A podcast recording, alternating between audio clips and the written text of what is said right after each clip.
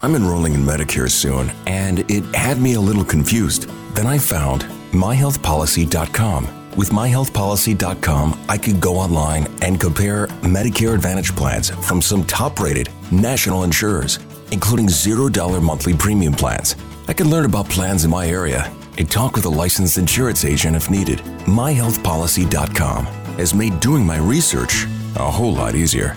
My choice, my Medicare, My Health Policy dot com. New to Medicare? Start now. Go to My Health Policy dot com to learn about some of the top-rated Medicare Advantage plans in your area, including plans for zero dollars a month in plan premiums, low out-of-pocket costs, and expansive provider networks. If you're thinking about a Medicare Advantage plan, My Health Policy dot com is a great place to go to find a plan that meets your needs. Learn more about your options. Even talk with a licensed insurance agent. My Health Policy dot com.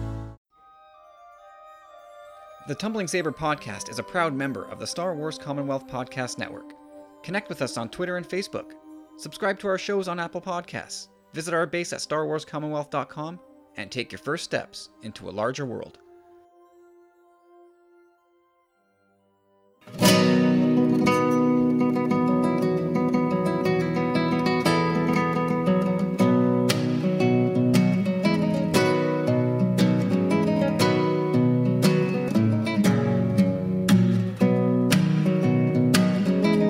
Hey gang, welcome back. It's time for episode one fifty-six of the Tumbling Saber podcast. My name's Kyle.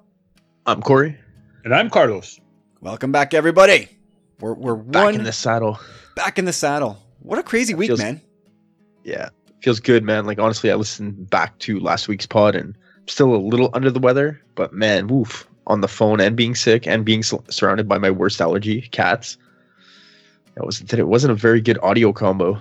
Well, as as we discussed, uh, your your worst allergy is good decisions, which which you had you had to make one at your staff party last weekend. I'm proud of you for making the right choice, by the way. But oh, thanks, uh, bro. I'm pretty sure that's why you are in such a state right now.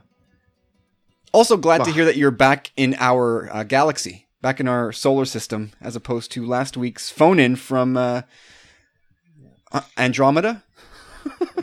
I was somewhere out there. I was chilling with Tony Stark. Oh, man. Poor Ooh, Tony, eh? Nice. Yeah. We're looking. NASA's looking. Uh, I f- you know what? I feel like we could do nothing but small talk this week because... no, I mean, there's a, there's a lot to kind of talk about. Man, we had two anniversaries over the last couple of days. We had uh, the first anniversary of The Last Jedi, and that prompted a whole ton of Twitter talk this weekend. And we also had the second birthday of Rogue One, which had a had a, a good smattering of love heaped at it, but yeah, that that that's already happening, guys. It's all those movies are both already having birthdays, which is crazy. Uh, but also, it's the theme of this weekend: the spattering of love.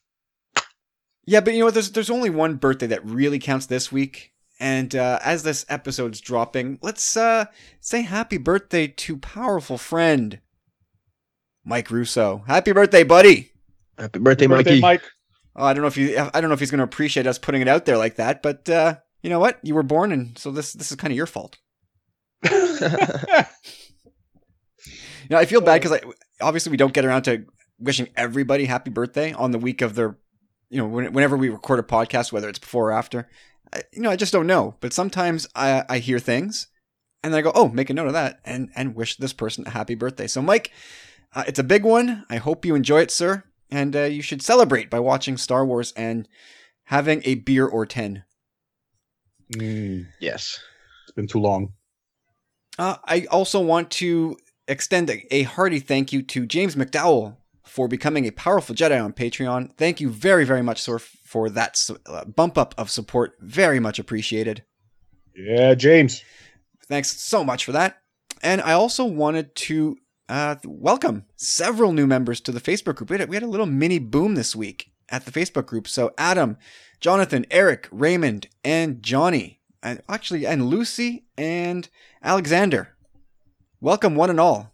Make yourselves at home. Week. Some of you already yeah. have. Yeah, just yeah, have some fun in there. Throw around uh, some some links and some news and memes. There's a lot of memes going around this weekend. I think memes are the driving force of Star Wars fandom. I think of every fandom now. It's all about memes. But welcome everybody Me- to the group. Memes and memes and gifs. Oh, you're one of those, huh? Yes, it's it's a gif. I know, I know. Well, that's very kind of quiet. Un gif. Uh, yeah, so guys, we uh, we are on the uh, the other side of our first of hopefully many uh, Christmas dinners that we we had together. Man, what really, really what a night! The first, it's just a replacement because there's no movie, so we've no, been doing it actually, since. Yeah, we've we've been going to dinner before the movie. There was just no movie this time. Yeah, exactly. That is correct. You you're right. But this one, just this one was like no, we're there's re- no movie. A so, real dinner. Oh yeah, this was a nice yeah. dinner. This was before was like you know, let's just grab a bite and fill the hole before going let's to see Star a, Wars. Let's grab some fried calamari three minutes before the movie starts. Yeah, and, sh- and see how much you can have to sh- see how much you can shove down your gullet. Yeah, in, in like five minutes flat. That's ridiculous. I, I was I don't know about you guys. I, I was there on time. I had a lot of time to eat. It was good. That restaurant's actually not that bad, but uh, yeah. Anyway, our our, our restaurant. Yeah, man. No, we stepped it up big time thanks to uh, Mister James O'Flaherty, who suggested we hit one of Mon- Montreal's real historic landmark Iconic. restaurants. Man, oh man, was that something else? And, and I, I don't I don't mention it just to brag that we had some ridiculous steaks, but it's also as Star Wars fans we call this the Millennium Falcon of Star Wars restaurants because, as James was telling us, it was originally won in a card game. That is correct. That is crazy. I had no idea. That is really cool. Who puts up their restaurant in a card game? Lando Calrissian. I guess. I guess that yeah, someone that, who's, who's someone who's convinced they've got the nuts, man. But I, like that's a bygone era, right? Like that's the, that's that's the nineteen thirties or forties. Oh, you can't get away with that now. Like, could you though? Like, if you no. if you honestly said you go to the bank and said we gotta we gotta transfer ownership. I lost this restaurant in a card game. Does that no, fly now? What? No, now all the cool people race for pink slips, yo. Corey spent his weekend watching The Fast and the Furious. I'd, I'd rather have a restaurant. If you well, don't run restaurant. it into the ground, it's not going to depreciate in value. What kind of restaurant uh, would you I, run? I had no idea, you know. Like I'm like, yes, it is an iconic Montreal venue. I had never been, but for some reason, I, I don't know what I had always thought Moishe's was smoked meat, like a smoked meat steakhouse. Like I knew there was steak involved, but like shit, when I got there, like I was all in my super uber comfy clothes. Like I think Matt was saying, I was in my I had my best hoodie on, you know, your church hoodie. Yeah, my church hoodie. Anyway, it's comfort, you know, whatever. It's it's, it's winter I, down here. I was but the only yeah, one I had no clue. No, Kyle had a nice sweater vest on, and uh, I, w- I was dressed for the occasion. And Corey's wearing a sweat uh, sweatshirt. It was beautiful. So it was Eric. Of, it, yeah, yeah, no, it, it kind you of judging you know, us. Yeah, it's, it kind of uh, went with the theme. It was perfect. Yeah, it, it was. It was a beautiful evening. I would have dressed up more had I known, but uh, either way, what a dinner, man! Whoa. Yeah, it has been a while since we had that.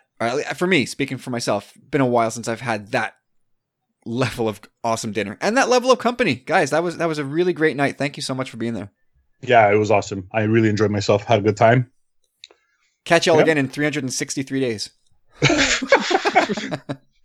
Four hours after I said we should do this again before next year. Yeah, yeah. Kyle loopholed it this year. He's like, "Drinks are on me, guys," and I'm and I'm like, "Oh man, I'm driving." Oh. Kyle's like, what a shame. Oh well. Uh, okay, so let's let's check. Hold, out hold to- on. Did you want? Did you want to? You want me to answer the question you asked? Did I ask a question? You asked what kind of restaurant would I? Oh, I did I ask that. That's right. Yeah. Would Would you own yeah. like a pizzeria, like a high end pizzeria, a steakhouse, sushi bar? See, there, there's two schools of thought here. I'd wanna I'd wanna run a restaurant that I would go to as a patron. So I, I would want to run like something nice, like.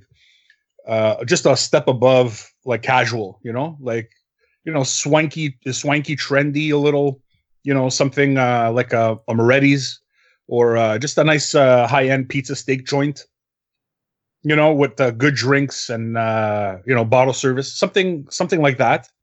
But then the businessman in me says, open a breakfast place and print money. Yeah. Find the, find, find the, the place where all the twenty-somethings live, then open a breakfast joint so they can have their, their hangover dinner. Yeah, hangover no, no, brunch. Breakfast breakfast is uh, is uh, it's just a license to to print money. It seems like no, ma- no matter how many breakfast restaurants open, they all kind of stick around. Oh my God! In Quebec, man, we're, this is like the breakfast cap breakfast place capital of the world. Yeah, it is. It is kind of crazy. Yeah. So there's two schools of that thought. Uh, I'm not interested. I, I in don't. I don't know which one I would go with. I, I don't know. I don't really know. Want to know what Corey would open. Because everything would be doused in Tabasco anyway. Oh, no. Yeah, he just opened the Best Burger Western. Joint. No, Burger Joint. Best Western. Corey's still on burgers. Here we are at the historic Moishe's, historic Moishe's Steakhouse. And, uh, yeah, Corey's thinking of having the burger. Yeah, it was, dude, the only thing that changed my mind, honestly, like, wait, what can you say? Love love a good burger, man, but it was just a price difference. Like, we had the table d'hote after nine p.m. Like, so it's... I don't know, there's a special deal after nine p.m., but like regularly that steak's sixty-five bucks. So I was like, okay, like I think it was either twenty-six or thirty-five for the burger. So I was like, yeah, I, I got to do the steak. And yeah, yeah, it, it it worked, man. I hadn't had a good steak like that in God knows how long. Yeah, it was a great, great meal. So happy we just, you know what? I, I, I will be very transparent. Later, earlier in that day, I was like, oh, I'm so wiped. I don't want to go anywhere, but I know if I don't go, I will regret it for a long time. So I'm glad that uh, I got my arson gear and ended up at the uh, the table with you boys. Yeah, I was I was a part of that too. I dropped, I brought my kid. I was like, "Here, Kyle, my kid's coming. We're going."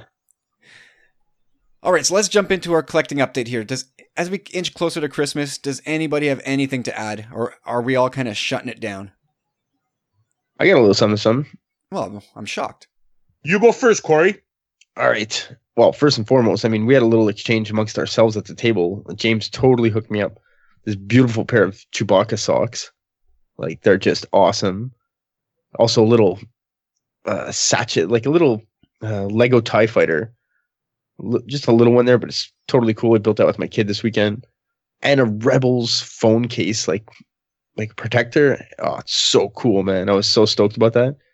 And Carlos got us the uh, Death Star Hot Wheels carrying case, which my kid already he saw it right away and was just like, mine. I was like, yeah. And then I actually, when I came home from... Well, it, it was for him, though. Uh, you yeah, realize yeah. that. Okay, good. I, I was trying... I, I mean, I didn't try too hard, obviously. Like, he saw it like right away. As soon as I brought it in, he was like, what's that? Is that for me? But... uh Anyhow, yeah, when as soon as I came back on the Saturday morning, I left Kyle's. I slept at Kyle's that evening, drove home in the morning, come home in the mailbox. There's this amazing parcel waiting for me, which had uh, these Michael Pasquale prints. Anyway, super gorgeous. I got this White Wolf pin, One Last Lesson uh, from Rebels. It's so nice. I got this wicked Ezra print. It's called The Prince of Lothal. It's just beautiful. Uh, there's a Sabine with her dark saber print, so cool. And then there was this uh, Rebels season four collaboration piece amongst three artists. And anyway, all three of them are just so stellar, man. I'm gonna, I'm so I was so stoked about them when I got them. So I'm gonna post those in the group after, just so everyone could take a peek. Because anyway, yeah, that are my every. What's that now? They're my every. You know, Watto, come on. That's huh. two. Right. They're so beautiful, man. Yes, they are. That guy makes good stuff. No, no, they're gorgeous. Carlos, anything on your end? Okay, so for me... Mm. Guys, I, I honestly, it's it was a week. I, I was a, a week on eBay. There was a lot of nine different Lego Star Wars sets.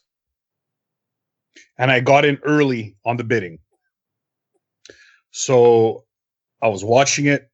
The last couple of days, it had stopped moving. And I put in my bid.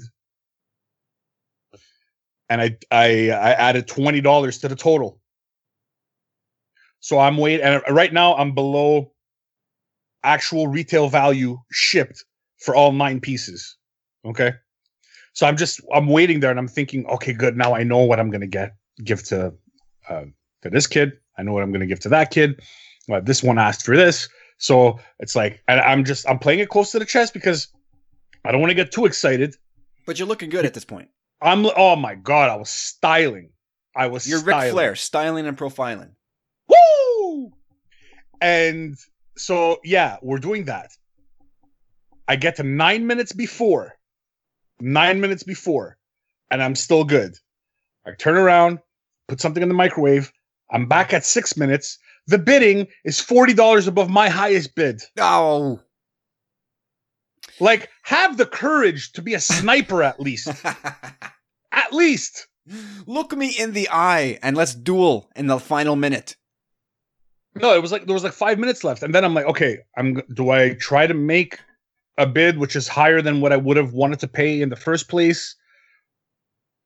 Like, do I do that? Do I not do that? Uh, I don't know. So I'm putting in a bid for like ten bucks more than what the guy put.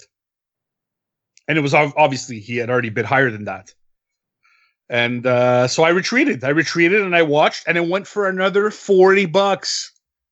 Wow. On top. It, it, it went one hundred dollars more than what I would have wanted to pay. You from Lego what my highest bid was. Are, you guys are sharks on, on the Lego side. No, but it was a honestly, it was a crazy, crazy auction. It was really crazy. Like we had X-wings, TIE fighters, uh, uh, good speeders, like none of the crappy stuff. Uh, no, there was one crappy set. It was Grievous's uh, Grievous's ship. Blech. But it still has Mace Windu in the set, so it's like, yeah, you know what? Is it worth thirty-five bucks? No, Ryan already has it, anyways. So. Uh, it was going to, you know, I was probably going to do a giveaway with it, but, uh, no, these people just, they just went, uh, oh, I was going to, I was going to swear there. They went, uh, ape, uh, they went ape on each other. And it's like, wow, like you guys have like, when it gets to the end like that, like wait till the last minute. Like, why, why do you have to, in my head, I had the meme. This, that escalated quickly. Like, Yama, hama. But, yeah, so that's it. So I would have had a, a different story to tell if, uh, well, no, I would never have matched that top offer, but you know, I was close. Yikes! Yeah, that's scary. Yeah. eBay, eBay is such a crapshoot. You just never know what you're going to get yourself into. I like to buy it now, or uh, eh, give me an offer. I like those ones. Yeah, I, the, the whole bidding part, the the whole auction part, it, it stresses me out, man. I'll be honest.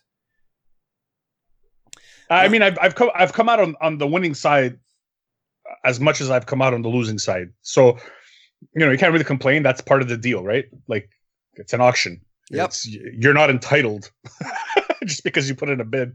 How bad do you want it? Yeah, exactly. So I didn't uh, I didn't want it that bad because food is important, and so is heating. Rent? Yeah. Well, no, rent's covered usually, so I'm good. All right. Yeah, nothing on my end. Um. Like I said, I'm I'm just kind of shutting it down until after Christmas.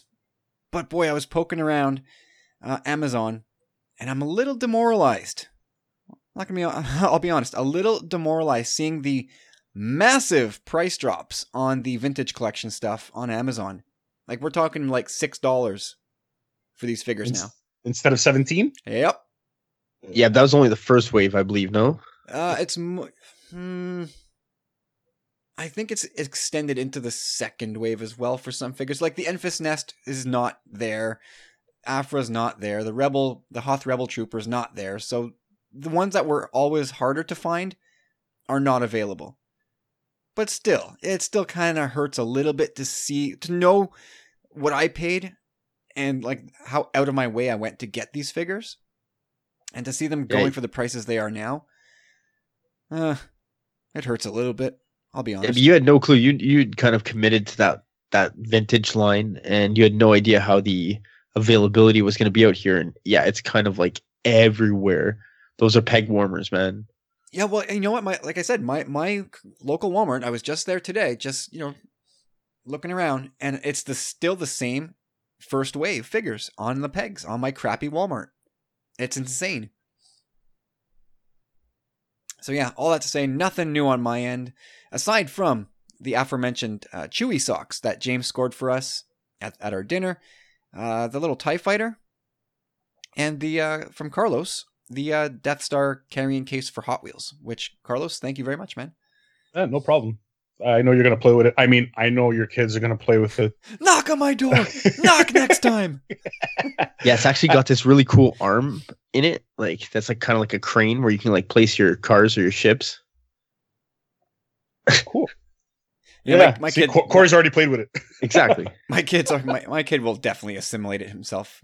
No, oh, no worries sure. about that. No, no. I you you got you had mentioned that uh, your kids like the um. the Hot Wheels and the Star Wars Hot Wheels stuff. So I was like, oh man, perfect. Like, yeah, for sure. And I want to thank Corey. Actually, Corey got me the, the variant Captain America, the gold plated Captain America Funko Pop. So that's, uh, that's next to my other Funko Pop. That's something me, you and Tim share in common, man. Yeah. Cap. Cap's our boy. All right, so let's uh, let's kind of slip into the news here, into something a little more comfy. Um, we'll start with this real quick. It's a be- it's our first drop in the bucket from Entertainment Weekly. It's from Anthony Bresnikan. He's back, and he's talking. It's a story about script security for Episode Nine, but a little bit about Luke's role in there as well. So we'll touch on this hopefully very very quickly. Um, so this is a quote from the piece in Entertainment Weekly. While on the set for History's Nightfall in Prague, Hamill said he has yet to shoot most of his scenes for the next movie, but some recent script changes were developed, delivered under a rather intense new level of security, and he noted how things have evolved since the first Star Wars movie back in seventy-seven. And then there's, of course, that insert that story there. Uh, then this quote I, f- I thought was also interesting. Hamill said he spent about a week on Episode nine previously and will return for more shooting amid his Nightfall schedule. Which, you know, this is interesting to me. So amidst all these details about script security, which we can touch on in, in a second, I find these two quotes add up to something potentially kind of interesting. Like, it, it sounds to me that Luke has more than a couple of scenes in this movie. And I, you know, I never really thought about how much Luke I, I expect to see in nine, but to me it sounds like he's going to be in it more than I thought. Like, to the point where now I'm thinking something along the lines of of Kenobi in Empire Strikes Back. And if, when you really think about it, he was very present in that movie, despite being a Force ghost. Where do you guys land on this? Corey, what do you think? Yeah, it definitely says to me, like, it doesn't necessarily mean that uh, he'll be in multiple sequences. Like, they could be just working and coming back for reshoots for the same scene. But he's saying that he also didn't film the majority of what he's doing. So to me, that means that there is multiple sequences of him being in the film. And I mean, if you're saying that Obi-Wan was heavy in Empire, uh, I'm going to have to go ahead and say that, like, Luke was going to be a lot heavier in this. Like, it just... You think so, know. eh? Yeah. Yeah, I mean, we see Obi-Wan, what? We see him once on Dago, uh, on Hoth, and then we see him again on... Uh, but we, we? we see him an awful lot on Dagobah. You hear him and see him. Like, he's he's pretty. His presence is pretty heavy in Empire. Ugh. I want more. Do, want see, more do we see him on Dagobah uh, in Episode Five? I know we hear him, but I don't think we see him at the very end when Luke is leaving. Don't give in to hate, all that stuff. Oh yes, you're right. You're right. Correct. Sorry, I was confabulating that and uh, and Jedi. I, yeah, I, you were kind of confusing yeah. me there too. But uh, yeah. Yeah, that's not that's not big enough. That's not good enough, especially for the amount of work he seems to be putting into it. Like, there's no way that Alec uh, Alec Guinness would have um, had to have worked that long. You know what I mean? On the set, like, been there for a week already just to film those two meager scenes as a Force ghost. You must go to the Dagobah system. Like, are we done yet? Like, can I leave? Am I, can there I, yeah. you will learn from Yoda, the Jedi Master who instructed me. There's Obi-Wan chewing up the scenery. Uh, what do you think, Carlos? More Luke, or uh, what? What were your no, expectations? Uh, my my original expectations. Uh, I mean, we can cue the tape. No, uh, my original expectations were uh, that we would get a lot of Luke. I, I was I was he he won't be the principal character, obviously. But uh, I thought he would be right there in the second tier of characters in this film. Like, uh, pl- if you would tell me plus or minus five minutes screen time, I would go over. Wow, you've taken the over. Yep. Hmm. Interesting. I, I I I will not complain as long as it doesn't take away from the mains like Rey and and Kylo. Like I, I I don't want it to become, as much as I love Luke, I don't want it to become Luke's movie, so to speak. I think I think we can all agree on that, right? Yeah, of course. It's not his movie anymore, but I mean, I definitely want him to still have a purpose in being there. You know what I mean? Like a, a great one at that. Yeah, for sure. Hashtag not my movie. no, no, uh, no. I agree, guys. Seriously, I, I, I, you don't, you don't want it to be like, you don't want to, you don't want it to hijack the story at this point, just because they kind of feel like they have to because they lost Carrie and they don't want to maybe overdo what she was supposed to do. That's a good point, though. Are they maybe shifting some of what she would do over to Force Ghost Luke? That that, that that's that was my fear. Um, but I, I don't know. I, I don't think I don't think they're gonna go down that, that road. I don't think uh, J J has uh, carte blanche. So there's there's gonna be some pushback from some people, and um, yeah, I mean they fired Trevorrow, so they, they, they didn't like what they were getting there. So I I don't think they would accept uh, something I, that wasn't good for the saga. I am so glad that's not going down. Oh. Even just Jurassic World, I was like, okay, yeah, like this isn't. Uh, anyway, whatever. No, I'm I'm there with you. I mean, I didn't really have an issue with the guy, but the more you go down and and, and look a little bit into what went on, and it, it seems like they've made the right call. I'm I'm kind of ha- relieved that he's not in charge.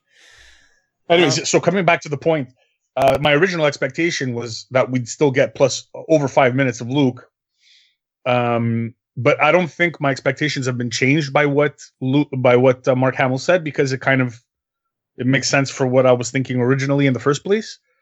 So I wouldn't say, oh, it's going to be less now. Definitely not. But I don't, I'm not sure I would. I'm not sure I would say that it's going to be a lot more. Yeah, know? I would say that. Yeah, five minutes sounds about right. That sounds about we, right to me. We already have a question for next uh, next year's quiz. Oh, I'm already working on that. I'm I'm about uh, twenty questions deep. Nice. Yeah. We won. Plus or minus five. Who's gonna Who's gonna count that though? Really? I'll count it. Fair enough. I'm crazy like that. Doesn't Doesn't Vader have something silly like eight minutes or nine minutes in A New Hope? Like it's a, it's a shockingly low amount considering it's Darth Vader. Yeah, but that that that's yeah. It's not that much, but he's there in some pretty key scenes. No doubt. It's just it's Darth Vader. It's like he made such an impact, yet he wasn't not in A New Hope all that much. But he makes the impact by yeah, not being uh, there. Qual- quality over quantity. Yeah, when he is he's there, like, it counts. He maximizes his screen time, I think. He's like, J-Dub, cue the music. That was Rogue One. uh, so anyway, yeah. Um, I'm down. Look, if you if you want to make if you want to put more Luke in, I'm fine with that. Um, I just yeah, I just hope it doesn't get soaked with Luke. I don't. I, I know I'm asking for my cake and eating it too, but uh, I trust you, J J. That's it. I'm trusting it too. I think there's going to be a significant reason for him being there. Like I think him and Rey have unsettled business. Kyle's like, he's, he's, got, he's got unsettled business with the entire galaxy at this point. Like he could still be of aid. And he maybe has some more lessons for Rey, hopefully, you know. Yeah, well, we still, I still wonder if they're going to tackle the third lesson. You, they, they put that to, in novelization, did, you know what did. I mean? So I know. They put that in the novelization, but it was also in a cut scene. Deleted scene, yeah. But they can also expand on that idea. Like the, the premise behind that idea was the best in the sense that he's telling Rey that, like, what did you do there? You ran. Because why? Because you're Rey. Because you felt that's what you needed to do, you know? Like, like I, I just love that about, you know, the possibilities for future Jedi. Yeah, I'm I'm really curious about that. I, I want, I'm curious as to whether he'll appear to Kylo. Like, just to troll him or to scold him. I don't know how, how that's going to work out. Like, can Kylo see Force Ghosts? Space twin Force Ghosts. Ah, oh, stop it! Anyway, so on the uh, the, the matter of the, the security, the script security, Like that's, it's delivered by a, a Lucasfilm rep, and Mark is allowed to then read it, but then that person takes off with it again once he's done. Like he doesn't leave him a copy. He doesn't, I guess he just has to like memorize his lines. Line, lines, I don't know how much he's, he's got to do. And that's it. Like, isn't that crazy?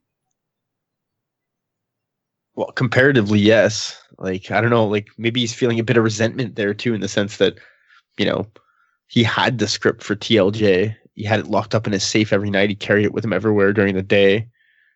So maybe he's like, I'm a seasoned vet, you know, like I am Star Wars. Like, well, I think no, it's, I think uh, it's the same for almost everybody who's in, in Mark Hamill's situation. But man, it's it, it's it's so crazy to me that this is where script security is gone. It's like a, somebody comes up and electronically lets you peek at it. So I don't know if it's on a U S B drive or something. They plug it into your computer. You, oh yeah, there's my lines. Commit them to memory. He takes the key and takes off again. No, you can't commit them to memory. Unless it's, unless it's not a very big part, right? Well, I think it's just for him to peruse, get familiar with, have an understanding of. Yeah, maybe. 'Cause yeah, once he gets to back to the set, he'll he'll for sure have a copy to refer to and rehearse from and all that stuff. Yeah, and these these were supposedly rewrites as well. Last minute changes from J J. Oh, rewrites. Episode nine is in trouble. Here uh, we go with that. This is the way you gotta look at it. Jason's like, whoa, stop the press. I got a better idea. Good grief. Anyway. You think he takes that chainsaw to uh, to the script? Oh, yeah. That was so legit. Oh. Oh, that was great. It's like, it's like these people don't realize that. No, they do. Oh, no. They're the smart. They're the smart ones. The stupid ones are the ones who watch it. Yeah, that's true. We, what we are referring to are, are stupid YouTubers who make stupid content about stupid topics, like how uh, Ryan uh, J J took a chainsaw to Ryan Johnson's The Last Jedi. Even though J J saw the script for The Last Jedi, loved it, wished he could have directed it, executive produced the movie. They worked on each other's movies. So stupid. So, so, so, so stupid. But you're right, uh, see, you're, but, Carlos, you are one hundred percent right. Like, it's the people who follow this nonsense yeah. who are truly the stupid ones. Yeah, the commenters and, and uh, yeah, it's, and the ones who share the videos. See, I didn't share the video. I share a screenshot of the thumbnail of the video. So no one accidentally actually clicks on it. Yeah, it's... it's. Wow. Anyway, don't want to go down that rabbit hole. We could be here all night. So anyway, there you go. Quickly on Luke, uh, I'm a thumbs up to, to this news, and I'm especially a thumbs up to Bresnikan content. That's the first drip, and hopefully yeah. we get a little bit more in the early going in twenty nineteen, and then as the year goes on, we know that he's going to slam us at least twice with big, massive info dumps. I can't wait for those. The Bresna bombs. Yeah. He's E W, right? Correct. Yeah. Yeah, cool. Yeah. He's the Brez. Nobody beats the Brez. He's the Brez. All right, we're going to spend the rest of the news section talking about The Mandalorian, where we finally got some official news. So the, the cast has been locked in. Uh, we've got, of course, Nick Nolte, Werner Herzog, Giancarlo Esposito, Woo! Carl Weathers, Gina Carano, Emily Swallow, uh, Omid Abtahi, and the man himself, The Mandalorian, Mister Pedro Pascal. Yeah. So there's a couple of new names to that list. A couple of, uh, at least Werner Herzog, covered by M S W before. So another, put another, uh, you know, notch in the belt for Jason. He got that one nailed. But uh, Carlos, I, I believe you're a, a big fan of this Giancarlo Esposito casting. I am. I am. I believe you're a fan of Talk Star Wars. And a patron of the Talk Star Wars show. Well, I am, although I have yeah. not yet heard of oh. their latest. Oh, well, okay. Well, uh, I, I spoke about this on uh, on Talk Star Wars. And uh, I'm a huge fan of Breaking Bad and love Giancarlo Esposito. Uh, I think he was uh, great as uh, Gustavo Fring. Ooh, and say, say um, put, some, put some mustard on that. Oh, yeah. Gustavo. Gustavo Fring. Uh, yeah, no, I, I, he was, he's great. He's obviously, he's been in other movies too. And, um, no, I just love, for me, it kind of, um, it insulated the Nick Nolte thing, you know, the Nick Nolte, Carl Weathers were, were, were Gary Busey away from this becoming a circus. Like, this brought me back. Good. Away f- further away from the ledge, because I mean, he's a, he's this guy is a character actor. He's so good, and like, watch him be the worst guy there now, and everybody's gonna be like, "Oh, this show sucks" just because of him, and I'm gonna feel so bad. Or he's he's in one episode and gets killed five minutes in. Oh, it would make sense. It would be funny if he was there was a blast and it was the other side of his face. uh, yeah, you had to watch Breaking Bad for that, but um. No, I'm I'm I'm really really happy with it, and uh, obviously, uh, whoever's making whoever's leaking is doing a good job, because Lucasfilm came out and well, it was about had, time had to confirm conf- all this. Yeah, yeah. Like, Jason's getting all the good stuff. We got to steal some of this thunder. Let's confirm it at least. It is kind of a motley crew of a of a cast, though. Like it's it's. I'm excited. I love it, man. I and love it. it. It's. It, I'm sure it's going to be a mishmash, but it's going to come together in a really interesting way. But there's some. Look at Esposito, who I looked up. He's he's sixty, and he's the baby of the group of guys I'm about to mention. Uh, Carl Weathers is in his seventies. Werner Herzog is seventy-six. Nick Nolte is seventy-seven. Like, these are some old dudes, man. What? The, yeah, it's, I, what's I, going on? What is going on? Like. Are we, we can't. Oh my God. You guys are going to hate me. Okay, go. Sorry. Well, I just, you know, not that I have any real issue with it, but it just, it, I hope we're not going to get like four different versions of the old grizzled vet or the old mentor or the old, you know what I mean? Like the old puppet master. What mm-hmm. if, sorry, sorry. What no, if they're like the ragtag, because it's been, it's been, over twenty years since Order sixty-six. What if these are the remnant Jedi and they're like the last of the council of what could have been the remainder of the Jedi? Nah. No, you wouldn't want to see Carl Weathers as a badass Jedi? Yeah, like, see, I just don't see it happening. What if his name was Wace Mindu? Yeah, I would, I would really hate that. Just switch the W and the M upside down. No. You know, I wouldn't mind seeing Esposito as as a, a Jedi in hiding. In fact, I kind of hope they work that into the show, that angle to some degree into the show. If he's a manager of a chicken place, I'm going to be really pissed. Worlds colliding. Or not even chicken, a pork shop. Ooh. Deep, a deep fried pork. I'm sure it's delicious. Actually, they look better rotisserie. What, from what uh, what Chewie showed us. Well, I, I I think the entire cast, man, is it's like I, I think you guys dumped way too hard on Nick Nolte and Carl Weathers in the last episodes. Like, it's honestly, called comedy, man. Corey. Still, no, l- nobody said. Okay, hold on. Let's clarify. Okay, Nick Nolte is a fine actor, right? Nobody's, I, I nobody can you, take yes. that away. Nobody yep. can take that away. He's a very, very good actor, a decorated actor. There's just an element of crazy involved. That's all exactly. we're saying. And we're like, wow, that's a bold choice, because that level of crazy can derail a project. Maybe at this point of his life, he is settled down. I hope that's true. But you never know when you got a mugshot like that. I guess. I think that's a bit of a stereotype as well, though. Like, we had mentioned as well, like he, he's been working steady, just, you know, not maybe as high profile, but I, look, I'm I, I'm down for Nick Nolte. By the way, it's it's an eclectic cast, you know. It, it it's sure just is.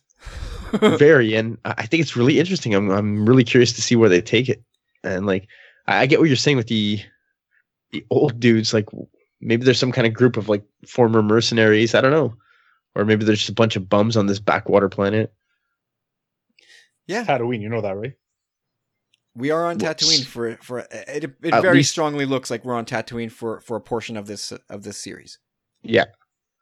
Uh, interesting to note, Omid Abtahi, he played a character in the Clone Wars, the animated series. He vo- or at least he voiced a character. Now, visually, I don't know if these characters line up, if it's going to be like, if they're just going to carry that character over into this era. I don't know if it works, but they could. And from what I, I saw out there, people are like, do it. It would make things really interesting. So we'll see. We'll see how that how that plays out. But yeah, it's it's an eclectic cast. I'm down with it. You, you had me at, at Carl Weathers. Uh, also, uh, M S W also brought this to the fore. Uh, it's a report from a Reddit user. I think we spoke about this Reddit user's uh, findings a couple weeks ago. But this guy is, has some other details to share uh, about the the sort of plot of the show. And so from this, this Reddit user who claims that... Uh, this is what he says. He goes, I guess the Mandalorian encounters a baby on one of his missions that he is supposed to kill. But instead of that, he ends up saving it, and a lot of the rest of the story revolves around their growing relationship and his efforts to keep the child safe and protected. Now, I don't know about you guys. It's creepy. It's creepy to you? Yeah. I know you don't know what I... That's why I jumped right in. It's creepy, man. I, I I didn't like it. I don't like I don't like that synopsis. Is it just me? Uh, maybe. I mean, I, I'm not like, oh, that sounds like the best synopsis in the world. It sounds to me like I, in my brain, I feel like I've seen this before. And the only thing that springs to mind is something like T two, where there's some like something assigned to protect a child. And I'm sure there are so many other examples, but it they're just not. Oh, there is. Mind. I, I didn't bother to make any comparisons, but that's basically the exact same uh, where I wanted to start here and say that, saying that I was surprised that it's a bit of a twist. I wasn't necessarily expecting a story like that. Uh, I'm curious to see what they're going to have in store, but a story like that, it, it's been done before. It's a possible, I don't know, I want to say played out, but it could be told in many different ways, I guess. But I don't know. There's no better way to change a man anyhow, a man or a monster. The relationship dynamic could be really interesting. But again, like Kyle said, like I, I feel like a good way of saying it is uh, I feel like I've seen it before almost, but again, like the, we don't know for sure that this is like the big uh, through line of the series, right?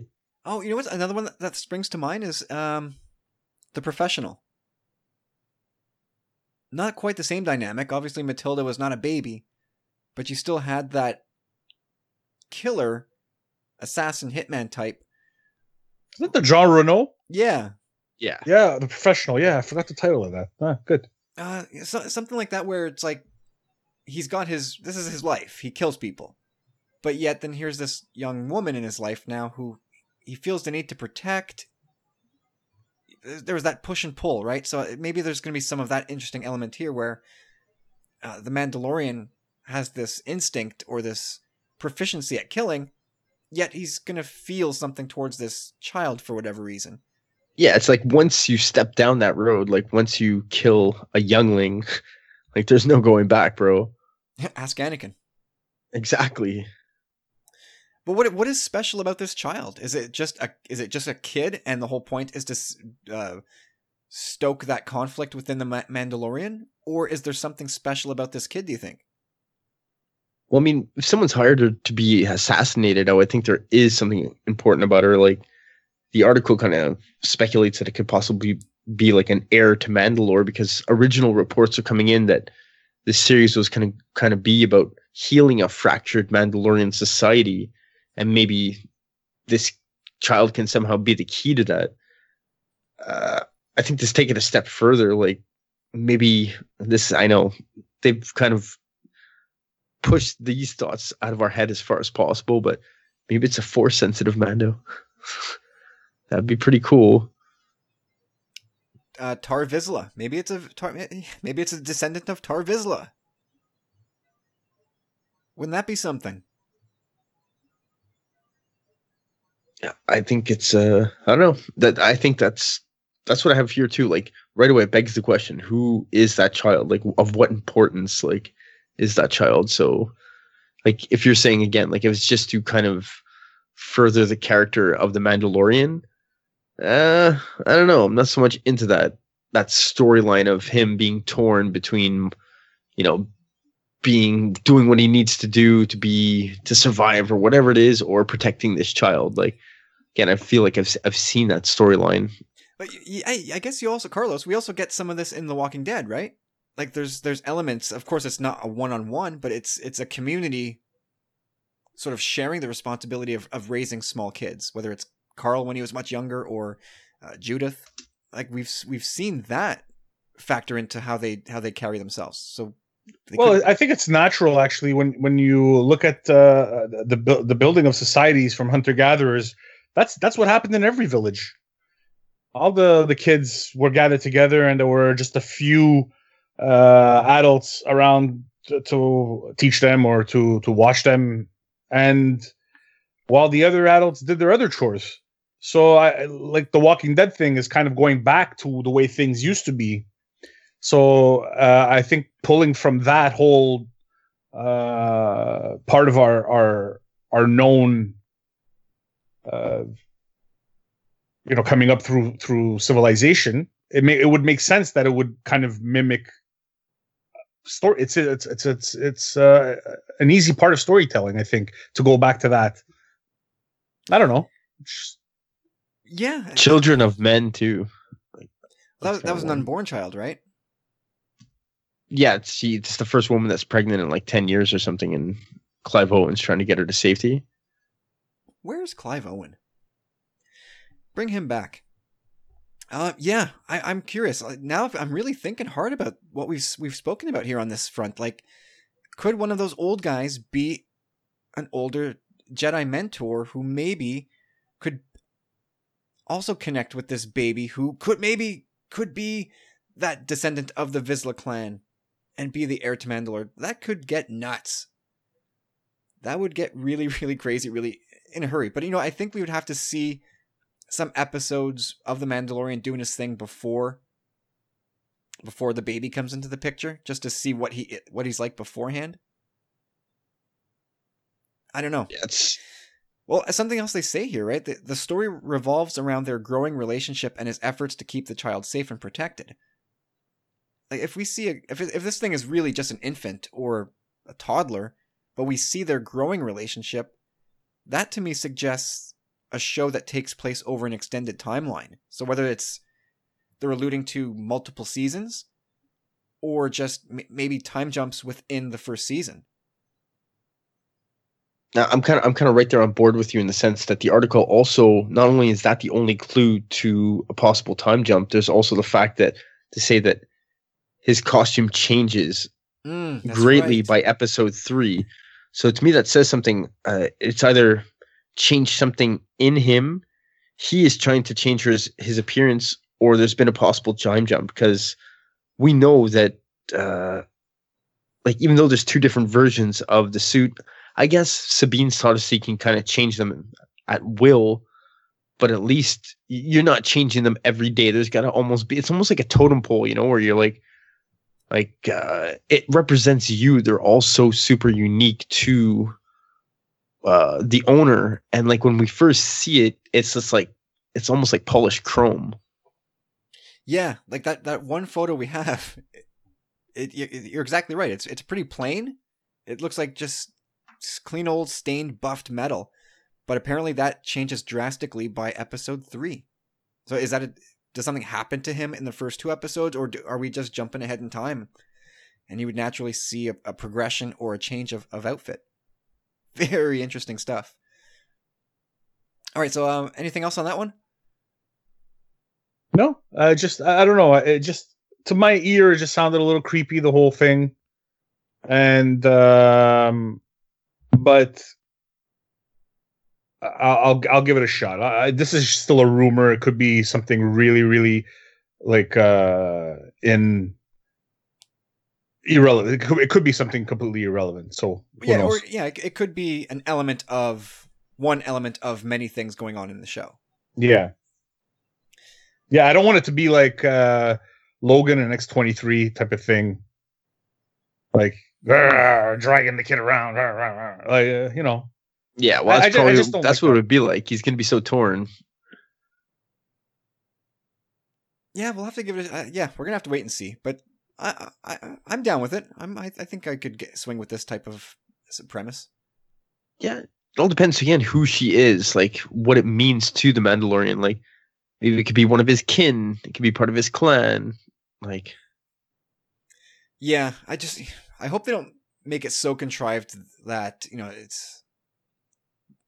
I don't know. I I don't want to make too many big leaps here, but like to to know that the kid is like this of of galactic importance. I hope they don't go there. Anyway, so let's let's park that for now and talk about Sabine Wren and her chances of being in The Mandalorian. So uh, to again from from M S W, who is just continuing to crush it. Uh, we'll quickly preface what this article is about. So The Mandalorian, uh, it, they're using technology and techniques on this show uh, that James Cameron is using in Avatar two to like render visual effects in real time on the set so that the creators can see what they're working with and what, what stuff will look like when it's fully rendered. So this saves them a lot of time, a lot of money in like in, in reshoots. It's it's just a very really good thing in, in giving them additional efficiency. So Uh, what Jason is saying in the article is that the same helmet design that Sabine wore in Rebels has been seen in renderings of The Mandalorian.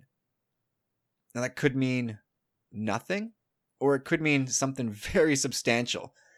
So of course we're all interested to, to know if Sabine is going to be in the series. So Carlos, I ask you, is Sabine going to be in the series?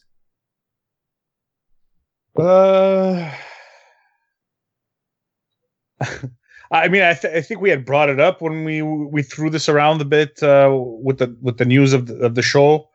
Yeah, uh, or maybe we could see Sabine. Maybe we, there was a bunch of different things, and I think it would make sense. Like, would it be a travesty if she wasn't? No. Uh, would it be nice if the if it made for a better story? Then yeah. So uh, I don't necessarily need it. It's not going to make me want to watch it more.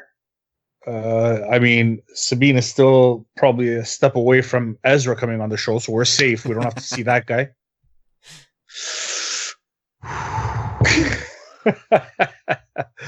uh, yeah, no, but uh, but other than that, I'm not really, I'm not that, uh, you know, I don't care that much about Sabine to not want her there or have her there.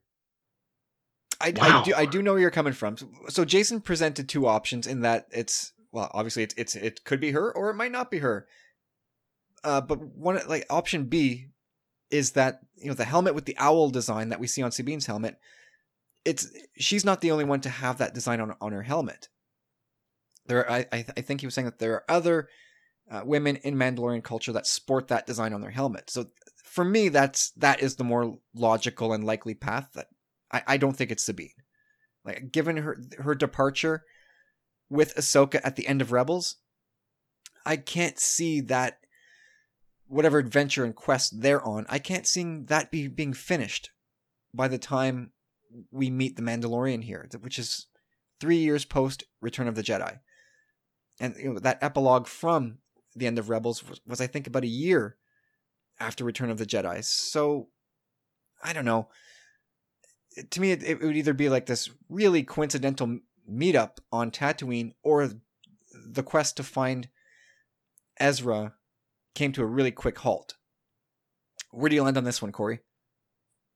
Well, first and foremost, I think the info and source seems a little bit sketchy, to be honest.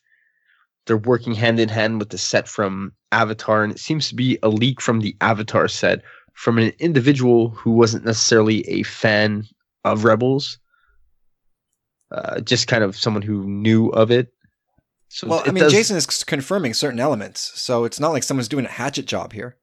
No, I, and again, Jason's always got good sources, and I don't think he'd pr- publish something that was just a clickbaity article. Like, I think he, it's always more, he, he's batting at a high average, so... But to me personally, like, I kind of on the other side of the fence, like, I tried to do a little research right before the show, and helmets seem to be unique unto themselves, kind of like they're customized almost individually, somewhat similar. But from what I understand, like Mando armor, armor is like a almost like a sacred thing for them. Sabri- Sabine's has changed and evolved over the course of uh, Rebels. The pattern more or less stayed the same, but the color palette changed and the color scheme changed pretty significantly. And I thought it was would possibly be like what you were saying, like the same clan or something like that. But looking at other photos quickly, uh, her mother's is, again, somewhat similar, but not at all the same. And I don't know, e- even in season four, she still has her helmet. Again, it's very different, same design somewhat. But uh, I just don't want to get my hopes too up for this. I don't want to set myself up. I mean, I absolutely love Sabine. It can't be a fan servicey thing. Or who am I kidding? Like, whatever, just give her to me in this show. But uh, the only way it would really make sense to me is, you know, if this baby's involved and she's so important to Mandalorian culture. To me personally, I think legend of Sabine Wren would have grown. At this point, she's at legend status among her people for what she's done, respected by her uh, peers.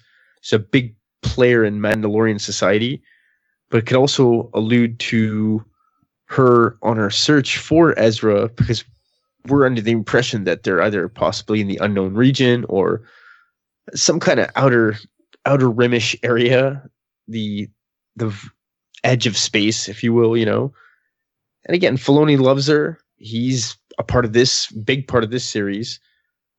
So hopefully, you know, I don't know. I'd like to see her if it makes sense, you know, if she has to be in just one episode to kind of guide guide the Mando and be her kick-ass self, then I'm down, man. Well, I, I do kind of hope that Sabine is in it because, like I said, if, if, if this is so soon, relatively speaking, after Rebels, that if you if we get Sabine, Ahsoka can't be far behind. And with That's Dave Filoni involved, exactly ma- God, do we do we reach for the stars here and assume that maybe Ahsoka sneaks into this show as well? Maybe Emily yeah, Swallow is playing Ahsoka. From the- what we're led to believe, too, like when Rebels uh, ends in that epilogue, it almost seems as if, uh, who, for no who knows what reason, Sabine's been on Lothal, like thinking the Empire might come back and attack, but for some reason she's made that her home, you know? It seems like for the time being. Yeah, she was just kind of hanging out in, in Ezra's bachelor pad. Yeah, missing until, on him. Until uh, until Ahsoka came by and was like, let's go. We got to get out of here. So that's it. So I don't know, but I, I in Rebels, I think it's safe to say that uh, the, the, the Wren clan, Sabine's clan, was presented as Asian, right? Or what would be Asian on Earth. A hundred percent. That's, I don't think they're going to, you can't, if you, if they whitewashed that role. Oh yeah, you can't, you, you can't, can't. You, you can't. Don't be stupid. Like, like yeah, they set themselves up like it's clear as day. Play it straight up. And so there's nothing in the cast list that we've seen that would give that away to say, oh my goodness, they're doing it. And I wouldn't expect them to announce or to, to, to show us somebody who might be playing Sabine, because then we could start putting two and two together here. Yeah, th- and exactly. So we, we have that's, one piece that's... of info that maybe points to it, but we've got nothing else. So it's very, and I think it's the way really they keep tenuous. It, I would think. Yeah, they for should sure. probably keep it like that. Because it's, it's definitely it's, not Gina Carano. No, it's not. No way. That would be horrible casting. That would be really, really weak. But yeah, I'm, I'll, I, I will certainly take it, but like you said, I'm, I'm, oh boy, I have a real strong reaction to like fan servicey stuff. I don't like it, especially on something on, of that level. That would be a big, big deal, and I, I wouldn't want them to just pull, play that card for the sake of it. So if you're gonna do it, like do it properly and make her part of the show. Alrighty, so that's it on The Mandalorian. Exciting stuff there. I, I like what I'm hearing. Now I just need to see what they're doing. Where is Celebration? God, it's still like, what, four months away? Ugh. All right. So we're doing this thing now. It's called the Knight of the Commonwealth Question of the Month. And this month, uh, we've got Matt Salvatore on tap. And uh, do we need a, a recap of what a Knight of the Commonwealth is? I, I feel like we don't talk about it often enough. Give it to us. Okay, so a Knight of the Star Wars Commonwealth is just is, is one of our community members who participates a kind of not with just one single podcast, but with various others, and uh, you know, or someone who just really supports and encourages and listens and just really dives uh, all in into a particular podcast or the community at large. And Matt Salvatore is definitely. Definitely uh, a ranking member of that group. And so what we're doing is once a month, uh, one of the knights will throw us a question. So all of the podcasts within the Star Wars Commonwealth will answer this question. And this month, uh, Matt has, has a question, and it goes like this. It's a good one. Star Wars has so many iconic characters, ships, and stories within its universe. Therefore, out of all the many unique aspects of the Star Wars universe, what is the number one thing that defines Star Wars for you? It's a trap! Could be whatever you want. Loophole away. A single character, a specific scene in one of the films, or the overall theme of good versus evil. Thanks, guys, for all the awesome content you guys put out. Thank you, Matthew. This is a really, really loaded one. I, I, I kind of want to let Corey go first, but I feel like he might take all night. So I'm going to let Carlos go first.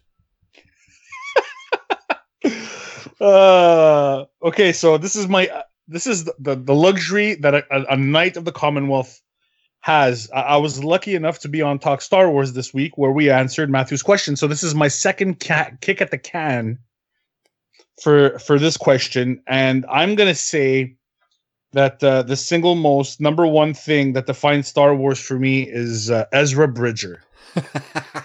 Yes. Now we're on the same page. I believe yeah. He's tooling with you, sir.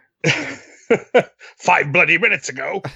um, no, so my uh, my the thing that defines Star Wars for me is the Force, the Force itself, and and having this um this power that if you were uh, strong enough and if you were devout enough, um, and listened to your masters enough, you, you could actually m- master. doing things that are uh, considered physically impossible. And uh, it's just, as a kid growing up, I, lo- I loved Luke Skywalker because uh, he closed his eyes and he, he he grabbed that lightsaber stuck in the snow. Like that was, it's not just about y- using the lightsaber to attack or defend, but using the Force to grab it that way was very, uh, very like, remarkable to me, and I wished that that's where I fell in love with Star Wars. There's just that that wish to like, wow, if if I could ever have that, I'd never so. have to leave the couch to get a beer again. Flo- floating fruit throughout my apartment. Ah! If mom you, saw me do that, she'd be very grumpy. That's great. That's a great answer, though. Because the Force is sort of what gives Star Wars that intangible, mythical thing, right? Yeah. It's it's not the Rebels versus the Empire or First Order versus Resistance. It's it's the Force that gives it that really, uh, the je ne sais quoi about Star Wars. So I, I love that answer, Carlos. Thank you, sir. Corey? I, I got a got a bit of a twofold here. Oh, and Matt said loophole away. It's not surprise, necessarily loophole. Surprise! But uh, I would say f- one of them I have to give credence to the fact that we're podcasting right now. The fact that we're we get to discuss this stuff, enjoying the films together. What that's creative, and even pre-internet. Like Matthew may be a bit younger than us, but you know. There wasn't, I didn't necessarily have, I had Kyle uh, and maybe two or three friends who, yes, uh, they just got got it, you know? Those who get it, get it a lot. When it comes to Star Wars, it's almost as if we're the, like, alumni of the same sports team or something, you know what I mean? Like, we, people who get it, like, it's almost like you're just, you you know, you know? So there's just that part about it that I really, I enjoy. But really, I'm kind of on the same page as Carlos, and I'm I'm going to stretch it out in the sense that it's like the the story that's being told. It's it's a timeless one that's been done kind of over and over, But in this, the way it's done, it, it just fits so perfectly the way it's portrayed, uh, and their ability to play in the sandbox they've created with this ultimate battle of the good versus evil. But the, the way it's done, it's drawn out on the, the biggest possible scale, right? Like spanning eons with aspects of like magic and mysticism, basically, like Carlos said, the, the force controlling things. And the, the, the lore and mysticism that it borrows from all these elements of our culture makes it very comfortable and familiar to us. And just everything in between. The, the story is just so grand and, and epic, and the relationships, and just, again, the, the the way it's conveyed in space and all that, just, it makes it so much more alluring, you know? Like, but yeah, definitely the force is up there. It's the, the mysticism factor really plays into so many things that we're familiar with again. Yeah, I mean, so basically it's uh, that's everything in a roundabout, right? It's, well, no, it's the battle of good versus evil, like light versus good, and yeah, but that has nothing to do with the force, though. Sure does, like the balance. No, like the, the light act, versus the, the, the dark. The the actors on the light side use the force, and the actors in the dark side use the force, but the force. You, you, you're talking constant. about the you're talking about the will of the force. Yeah, that there's there's that's a part of the story too, you know. Yeah, there's definitely a will of the force. That's for sure. Well, it's, I think this is this is one of the hardest questions to answer. Like it, a franchise that's been around in our consciousness in a big way for forty plus years, like anything out of the O T. Is iconic in a big way. Like Luke Skywalker, everybody knows that name. Darth Vader, everybody knows that name. And it, go down the line from, from TIE Fighters to R two D two and Star Destroyers. Like everybody knows these things, whether you like Star Wars or not. Like you hear, uh, help me Obi-Wan Kenobi, you're my only hope. You know, that's a Star Wars reference, whether you're, whether or not you've seen the movies. Like there's very few people who don't know that. So, I mean, there it's just such a difficult question to answer. But for me, like to boil it all down, if I could only take one scene away or one thing away from Star Wars, it would be Luke versus Vader in Empire. 'Cause I, for me, it has everything. It's It's got that tension. It's got the action. It's got that emotional thrust. It's got the whole family element of Star Wars. That, of course, if you're watching for your first time, you may not know that. Uh, the, the music, of course, as part of that. Uh, it, it, it, I, I love that scene so much. I spent a lot of time thinking about this. Like, what scene do I do I think about the most? Or what scene kind of means the most to me? And, of course, that, you know, it's it's no secret. Like, that, that scene as a kid when Luke would get his hand chopped off. That was, it was a, as a, you know...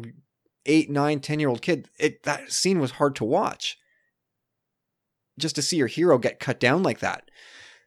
Um, and of course, what follows is one of the biggest moments in cinema history. Right? I Am Your Father. And like every franchise since has been trying to sort of replicate the impact of that moment. So for me, like that, that whole scene just encapsulates everything about Star Wars that is that is great. And of course, if you if you splice in the other elements of of uh, Lando and Leia and Chewie escaping from Cloud City, you've got my favorite half an hour from, of all of Star Wars. And and Carlos, to bring it kind of, kind of bring it around to your question, uh, to your answer of the Force. Anything that would make my list of like my favorite thing would include the Force. It would have to.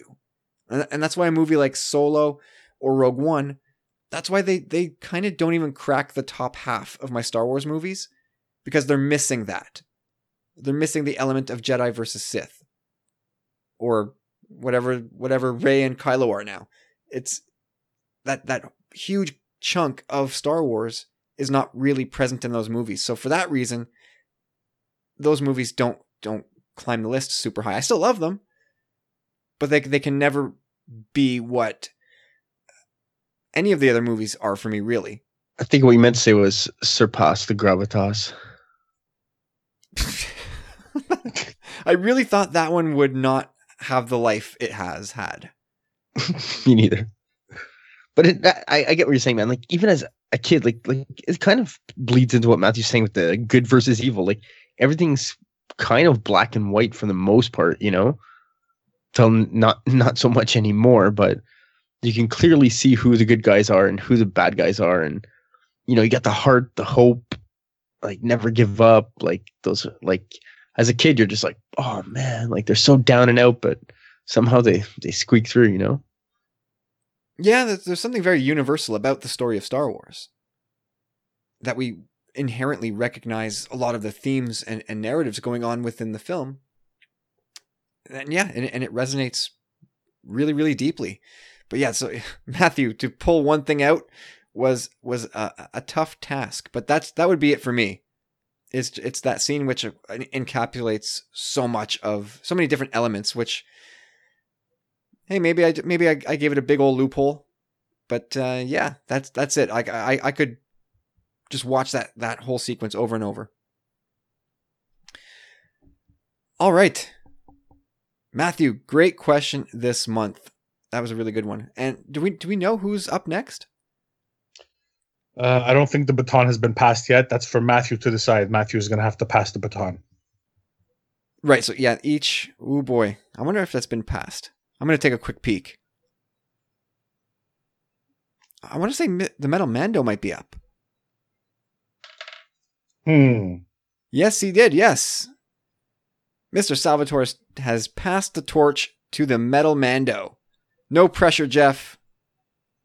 You'll be only kicking off twenty nineteen, the huge year of Star Wars, with your question. So can't wait to see what the Metal Mando comes up with. He, is, he has been known to come up with a good question or two in his time. And lastly, on the show today, we've got a question from Dan Miles. Let's check in with this one. He says, hi guys, question for you. Was watching Revenge of the Sith uh, clips on YouTube and have been thinking. Palpatine tells the infamous Darth Plagueis legend, telling us slash Anakin, although Anakin at this stage is unaware, that he was the apprentice that taught everything Plagueis knew, uh, namely how to cheat death. Further on, as Mace is deflecting the Sith lightning, he says to Anakin, I have the power to save the one you love. You must choose. Mace dies, Vader is born. All this, as all this is going on, Anakin says, just help me save Padme's life. I can't live without her. Palpatine is seemingly so sure of himself before he suddenly said, wait, sorry. Palpatine is seemingly so sure of himself before suddenly he says, it's a power only one has achieved, and if they work together, they can discover the secret. Why does Anakin not question this sudden downplay of Palpatine's knowledge of the dark side and his ability to cheat death, when only moments ago, he said he had the power in his grasp? I love this question. Dan, thank you. It's something I've ranted about before. Mm-hmm. It's, it's, part of me wants to say that it's careless writing, but another part of me says that it's very much intended to demonstrate how Anakin bought that false bill of goods, but by that point he was already he'd already stepped in the in the bear trap, so he's screwed either way. But he, he's so convinced of Padme's fate that he would have sacrificed everything just for a chance. Yep, he would have thrown everybody under the bus ultimately if it meant a chance at saving Padme. But I'm I'm one hundred percent with Dan on this. Like, why didn't Anakin lose his mind and start flipping tables and screaming and shouting? Corey, what do you think, man? Uh, I'm kind of on the same page as you there. Like, I think he was just so incredibly confused. He had already made his choice by not helping Mace Windu. Like, he had already made his way, way down that slippery path, that slip, slippery slope. So uh, there was the, kind of the no turning back point, and I think it's pretty evident that, you know, after his accident, like, he's not exactly the most confident guy. Palpatine's pretty much much more powerful than him, or so he believes, you know. So there's that whole control aspect, but who knows? Maybe he did bring it up on the side one time, and, you know, Palps probably just told him one time, like, come on, man, it was just a play on words. You got to stop taking things so literally. Like, and well, anyway, I mean, hey, you, Vader. You would think, you would think there'd be a sense of urgency to Anakin, though, because Padme is is a is about to give birth, like it's imminent, and these dreams that like Anakin keeps having them. So you would think he'd be like, dude, like we got to get on this. Like if you were not f- being fully forthright, we got to sit down together and figure this trick out now, because Padme is about to give birth. She's gonna die in childbirth. I don't have time for any of this other stuff. But yet he goes and just does what Palpatine says. It's it's the whole thing's a little foggy to me. But uh, Carlos, what else have you got? Have you got to input on this? I don't know. It's just um, George Lucas ruined my childhood with that scene. No, it's you. You could tell that uh, Palpatine's uh, BSing him when it comes to like uh, the power to, you know, when he's yeah, telling the story, right play him could, at this point. Yeah, it's like I have the power to save Padme. Like I don't, I don't blame Ian McDermott. It's actually a great performance. It's it's oh, how it's Anakin react. It's how Anakin reacts to it that makes me want to set my own eyebrows on fire. He's like, "Is there something wrong with your face?" Like, well, it goes back to the opera scene, right? That's where he sets the hook. Where he says, uh, "Not from a Jedi." Yeah, that whole part where it's even to. Oh man, even to, he even learned how to stop people from dying, and that that's where Anakin, like the light bulb goes on, and I think that that's the moment where he's like, okay, like whatever it is, I'm gonna figure it out, and I don't think he cares about light or dark anymore. If there's something out there, he's gonna find it. Like I said before, Palps had him on the side, like stop being so literal. It's like, hey, and anyway, like uh, Vader. Uh, I got you here, uh, you know. It takes two. Uh, I did my part. Uh, the rest is on you, Mister Chosen One. Like, I could totally see that. Why is Palpatine such a douche when you imitate him? Uh, have you ever seen Robot Chicken? yeah, it's yeah. Kind of, it's kind of from there. I always, I always see that that Palpatine relationship. It's like, oh my God, he's crying.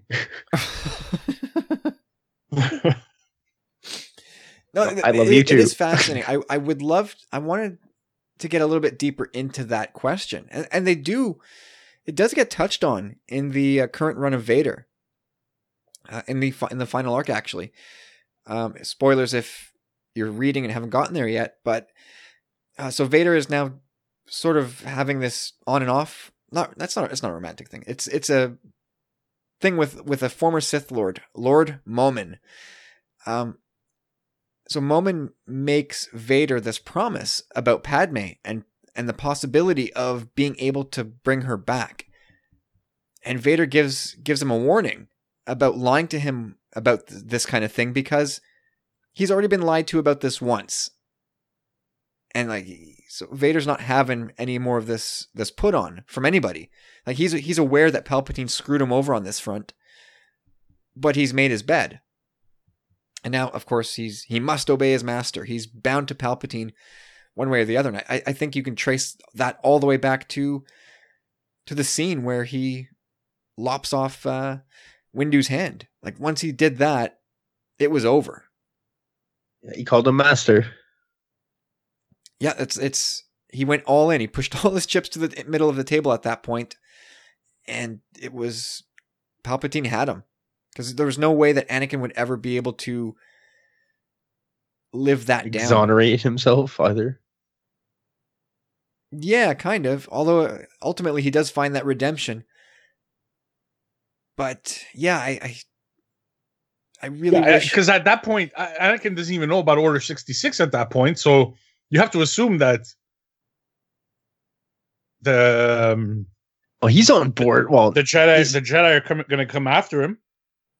Yeah, no? Well, Palpatine, Palpatine says um, because the, move quickly. The, the Jedi are relentless. Yeah, because they didn't trust because they didn't trust you. Uh, you're the only Jedi with no knowledge of this plot. So he's completely turned Anakin against the Jedi at this point. Like he's totally sold Anakin the idea that the Jedi just never trusted you, dude. You think Anakin believed that part too? I think he believed everything. I think every word out of Palpatine's mouth. Anakin bought it up. You know, you know what's interesting too? Like when you think about that, when Luke's talking about the hubris of the former Jedi, right? We get the impression in The Last Jedi that that's the last time Yoda and Luke have spoke was in Jedi, Return of the Jedi. So where does Luke necessarily get that opinion from if he hasn't been conversing with some other Force ghost, like possibly his pappy? Like, who's telling him? Like, the history books aren't necessarily... Uh, uh, who knows what the history books say about it, but I, I don't think he's getting it from history books, like saying what he knows of what happened. About Order sixty-six? About all of it, yeah. Like, the way the, the Jedi rose and fell, the way they fell, I don't think... Uh, good question. I don't know. Because you're right. I, I do, in my head canon, when Luke and Yoda chat in The Last Jedi, that is their first, that is their first time talking since Return of the Jedi. As well. I believe the same thing. And I don't think Luke has spoken to Obi-Wan either. I think, I think Luke is actually still very bitter with Obi-Wan. Yeah, that's what I was going to say. Yeah. I don't think they ever got back on speaking terms. There's a, there's a, and there's a couple of reasons why I think that. One of them is kind of in the text of The Last Jedi, where he still kind of hangs Vader's turn on on a Jedi Master. I think he's he's referring directly yeah. to Obi-Wan. Yeah, he is. He doesn't even name him. It's kind of an insult. Yeah, and, and there's another thing out there as well that makes me think that Luke is still kind of annoyed with, with Obi-Wan, and I can't I can't think of it now. I'm blanking. Damn it. Anyway, it's not really part of this conversation. Um, yeah, like I, I, yeah, yeah. To answer Dan's question, I just, I don't know why Anakin didn't lose his mind right there in the room, or show a greater sense of urgency that we need to figure this out, rather than sending me out to Mustafar to, to, to actually no, that's part of it too, right? He goes, uh, you got to go kill the, the separatist the leadership, separatist and, leaders, yeah. and then you'll have the power. Then you'll be strong enough, right? That isn't that part of it, or is that the destroying the Jedi Temple? One of those That's things all he part says, of his ruse, man. Part of it is you, now you got to go do this and that, and then you'll be powerful enough to save Padme. That's part of it, right? Yes. Yeah, exactly. That's what he says. Yeah, something like that. But yeah, it, it doesn't take long for Anakin he, to realize he's been lied to. Yeah, but that, that's uh, to what level? Like, I guess now that he's a Force ghost, maybe he knows the whole. But but when when he, yeah, as Vader, like, he knows he was lied to about Padme, or the power to save Padme. Yeah, but but how much more than that? Like, that's that. I would love to know that. That would be like. I get hey, the impression uh, he doesn't believe anything out of Palpatine's mouth. Like, I think he became yeah. very mistrustful very quickly. I don't know. Yeah, he was trying to figure it out for himself for a while now. Like, the, the second volume of the Vader comic is really, really insightful on that front. Like, I don't think Vader ever really had any reverence for Palpatine once he became Vader. He's like, how do I, how do I live as long as possible to kind of figure this out? Pretty much. It's, do you think he doesn't? Do you think that one of the reasons why he doesn't um, try to kill Palpatine is because he knows that if something happens to Palpatine, that he's to be terminated? Uh, there's nothing to suggest that, but I, I don't think that's crazy. Like, that would yeah. be a Palpatine thing. Like, he had contingencies for a bunch of stuff. Yeah, there's Operation Security Cinder. Surrounding it. Like, if you see, if it's caught on video, which most likely would be. For sure. Yeah, I, I would think that's part of it for sure. If, if I go down... Uh, take Lord Vader down with me. I don't know. I, that, it wouldn't shock me if there was some sort of plan for that. But yeah, that, that second volume of Vader just gives us so much insight into what he's thinking and his his opinions and thoughts about being Palpatine's apprentice. He's he's obviously there. He's caught in that situation. He he has to go along with it. He he knows he can't beat him. Um. Yeah, you can't. He can't beat Palpatine, so he's just gonna have to figure some, trying to figure his own way out of this mess. But at the same time, life's good as Darth Vader, in a way. Nobody challenges you. Not for long. Well, yeah, not for not for long, not not at all. But yeah, Palp- like very early on, Palpatine was already looking for successors, and it was it was like it was openly challenging Vader, to, uh, the, these other Force user types. He would send them after Vader to try and kill him, and if Vader was strong enough, great, you can stick around. If not, well, you weren't strong enough. You suck. Get out of here. After everything I've done for you.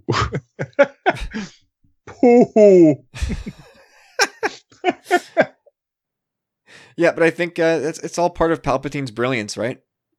It's it's always knowing exactly what to tell Anakin, when to say it, just and just how much to leash to let out, or how how just how close do I dangle the carrot? You know, it would it would almost been nice in a way for. I don't know if it would have been done the same way if George would have had a little more technology at his disposal, like the for his later ideas of saying, you know, the chosen one and the prophecy and all this, instead of just like taking your, you know, lump hand and other hand and pitching the Emperor down a well. Like I would have really liked to be like him to show off his force power, because you still when he's pitching him down the well, he's kind of just like, I'm taking a mad beating here. I'm just using my sheer strength to do this, like my the human part of me, pretty much. And uh, I don't know, like I would have liked to have seen Anakin, like the chosen one, just be like, like, like go super Scion for a second and then die, the way Luke did in a way, you know. Well, I think it's kind of part of the message of of the Last Jedi or Return of the Jedi is that humanity and love. Is, is sort of the most powerful thing at the end of the day. Yeah, I guess, but I don't know. I just would have liked to see Vader be more powerful from the way he's built up, especially in the Clone Wars, you know, like with the uh, Mortis arc, uh, like how he's able to really control the light and the dark, his true purpose, all that stuff, you know, like uh, he, he should have had the gravitas to surpass the oh, Emperor. Stop it. Stop it. I couldn't help myself.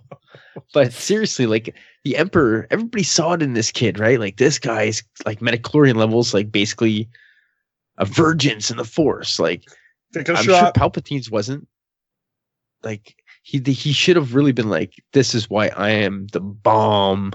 Like back off, yo. Well, I mean, in a way he did. He's he's the only guy that ever really he's the only guy that ever took out Palpatine. He basically like body slammed him out of the ring. That's all it takes. I so, guess. Nobody else I'm could do that. I'm zapping you backwards. Rocky did it to Thunderlips. All right. Well, once Rocky enters the picture, if we're not talking to Carl Weathers, we're done. That's it. All right, Dan, I, I hope we brought something to the table there on that. Uh, end of the day, I just I don't know why Anakin didn't flip out a little bit more. But I think, like I said, he's once he made that choice to support Palpatine and not have him uh, let Windu kill him, that's it. That was that was him stepping in the bear trap, and there was no way out. Yeah, and he, and he, the first thing he tells himself is, "What have I done?" Yep, and and and I think a bit of it too, like like we just kind of alluded to, is like you don't mess with Palpatine. You know what I mean? I think he was kind of biding his time, like, what can I say? What can I not say? Like, Palpatine would probably kill him in a heartbeat, you know? Like, if he had any thought that Vader was plotting against him and all this crap, you know? Well, I think Palpatine knew. I guess all Sith Lords expect it. Yeah. I think they all, they're all, they don't trust each other. They might say they do. You've done well, my apprentice, or you're you're the best. So here's a gold star for your hard work, but they don't trust each other. Anyway, Dan, thank you for the great question this week. Uh, that's it. We are done for this week, guys. Episode one fifty-six is done and in the can. One one more show done before the end of the year. Wow. Oh yeah. All right, guys. I uh, hope you enjoyed the podcast. If you, if you've got questions for us. uh, send them in. You can email me at tumbling saber at gmail dot com. That is the easiest way to get me. Otherwise, uh, direct message me on Facebook or Twitter, and we'll get uh, we'll get your questions that way. So my again, my thanks to Dan and Mister Matt Salvatore, Knight of the Commonwealth. Way to go, guys! Yeah, right. Good ones, really good ones. Uh, if you if you like us, if you enjoy listening to our podcasts, and you think it's a season of giving, let's support these guys. Head over to patreon dot com slash tumbling saber. You could uh, jump on board from just two bucks a month. And uh, get yourself a whole bunch of exclusive podcasts. You'll be on at least one of them. You'll get access to a whole bunch more. Uh, our, our random giveaways, our contests when new movies drop. Uh, what else? What else do we have there? I feel like I'm forgetting everything. Newsletters. Lots of stuff to dive into at patreon dot com slash tumbling saber. Support us. Become a powerful friend today. Uh, and that's it. Uh, Rob Wade. Check it out, emotionally fourteen dot com. He endorse, endorses this podcast as well as a few others. And uh, yeah, I encourage you to check out uh, the Crazy Train podcast and everything that Rob Wade does. Lots of stuff will be coming out there between now and Christmas. And it's it's really good for a, a nice, healthy belly laugh. All right, so with all that out of the way, guys, Carlos, where can people find you on social media? People can find me at C Candido Music on Twitter and Instagram, Carlos Candido on Facebook, and Carlos Creates on Patreon. Beautiful. Corey. Well, I just want to say before we move on, the uh, this is classified information, but we actually recorded the the giveaway already at our dinner experience, and it, it was a mega giveaway. So oh yeah, and Fist Nest is going to a new home. Yeah, it, it was out of control. So I, I'm wow. looking forward for, for people to hearing that, man. Out of control. But, uh, Jeez, don't oversell it. Come on. It was, honestly. It's not over yet. But uh, I, I, either way, um, you guys can find me at Chop Rules with a Z. And you can find me at Tumbling Saber on Twitter and on Facebook. Our Facebook group is growing. Come check it out. Jump in and join the conversation. We are talking a whole lot about Star Wars each and every day. Memes galore. It's crazy in there. It's it's a really cool place to hang out. If if you're sick of Twitter, my God, what are you doing on Twitter? Come join us on Facebook. There's lots of stuff going on. Everybody in there is really cool, super chill. Uh, great place to be. And Michelle, her world tour continues. She should be back soon. We're letting Michelle play out the, the string here on her world tour, but you can find her and all of her images from her world tour at tediously underscore brief on Twitter and on Instagram. Be sure to check her out. If you learn, if you want to know how to grow an Instagram account, do what Michelle does. Nobody works as hard on their Instagram as Michelle. So that is it for this week, guys. I uh, hope you enjoyed the podcast. Let us know what you think. And uh, we'll talk to you guys later this week for our powerful friends. Sith Disturbers are back. And for everybody else, we'll catch you in episode one fifty-seven. Cheers, everybody. Have a good one. Struggle for the answers. Questions frighten me. Circles getting wider. It's harder just to see.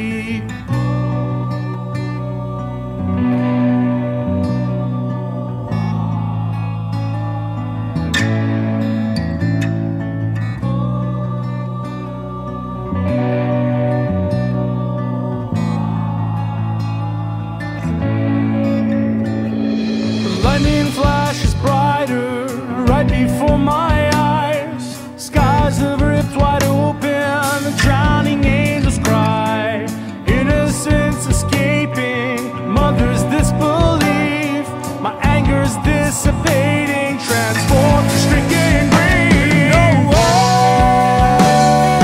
oh, I needed to feel. Oh, oh, I needed you here, here with me.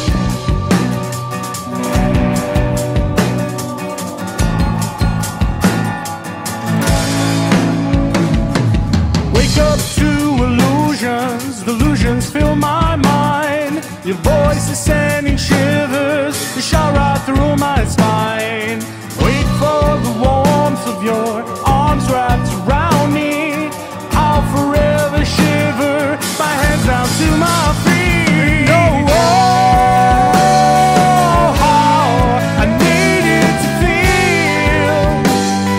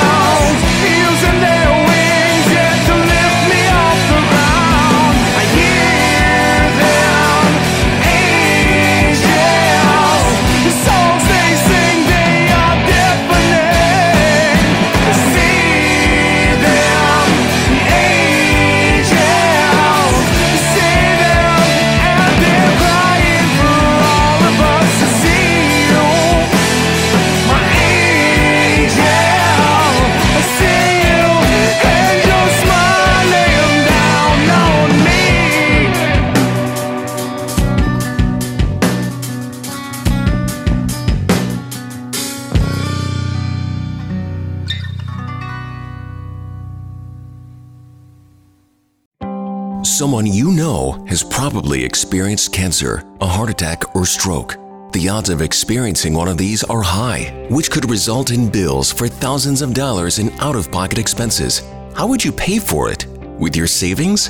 There is another option. It's called Active Care. Active Care is a supplemental health insurance policy that offers protection for covered cancer, heart attack, or stroke, and a choice of cash benefit options from ten thousand dollars to sixty thousand dollars. And with Active Care, the cash is yours to use as you see fit. Active Care is brought to you by Colonial Penn Life Insurance Company and is underwritten by Washington National Insurance Company. Get Active Care for cash, choice, and control. Visit colonial penn dot com for more information. This is a limited benefit policy. This policy has limitations and exclusions. For costs and complete details of coverage, visit colonial penn dot com.